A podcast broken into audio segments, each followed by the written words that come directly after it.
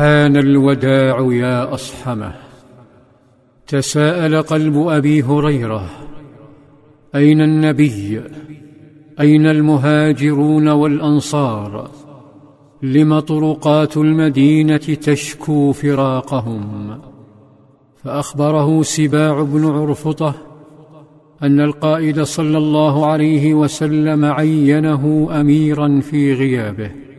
ولما أخبروه برغبتهم باللحاق به زودهم بما يلزمهم من زاد وودعهم.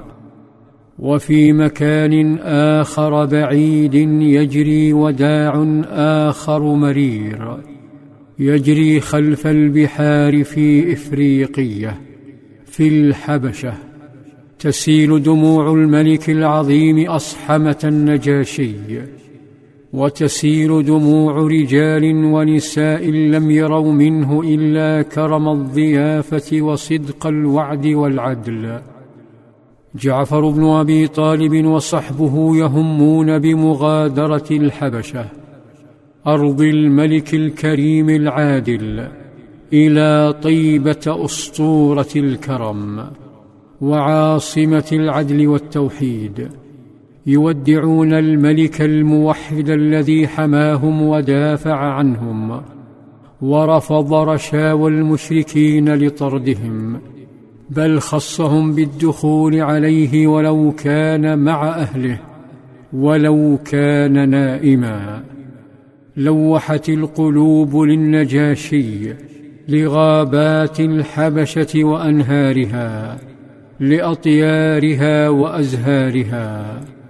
وكأن القلوب تقول للنجاشي إلى اللقاء بين أنهار أعذب وأشجار أطيب وجمال لم تره عين ولم تسمع به أذن. إلى اللقاء في حدائق جنات الخلد ومنتجعاتها. حمل المؤمنون متاعهم وركبوا رواحلهم نحو الساحل ثم حملوها في السفينة وركبوا. شقوا عباب البحر حتى رست السفينة على شاطئ الجزيرة العربية وهناك امتطوا الإبل نحو طيبة شتان ما بين الرحيل والعودة.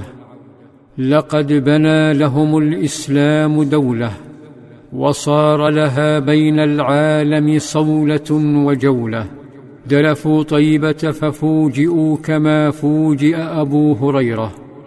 أين الحبيب الذي أحرق الشوق قلوبهم إليه؟ دخلوها فرأوا نظرات المنافقين تضيق عليهم الدروب. فاتجهوا لأميرها سباع فأخبرهم أن قائدهم صلى الله عليه وسلم مكث بعد عودته من الحديبية ثلاثة أيام ثم أصدر أمره صلى الله عليه وسلم لجيشه بالاستعداد للتوجه إلى بلدة تتطوى فيها بقايا الخيانة كالحية. بلدة تدعى خيبر فر إليها وتكدس فيها بقية خونة يهود الذين خططوا لمعركة الأحزاب وكادوا يطيحون بدولة الإسلام. وقبل المغادرة طلب صلى الله عليه وسلم من صاحبه أبي طلحة شابا يخدمه فأخذ معه أنس بن مالك ابن زوجته أم سليم مشى لبيت ابنته فاطمة وودعها وودع الحسن والحسين ونظر إلى فارسه علي فإذا هو لا يستطيع الإبصار بوضوح إنه يشتكي الرمد فطلب منه البقاء. ثم انطلق صلى الله عليه وسلم بقافلة خير أهل الأرض أهل بيعة الرضوان في أوائل شهر محرم. ولما غادروا المدينة بمسافة لام علي نفسه وقال أنا أتخلف عن النبي فطلب تهيئه راحلته وركبها. ثم سار وهو لا يكاد يستطيع تبين طريقه.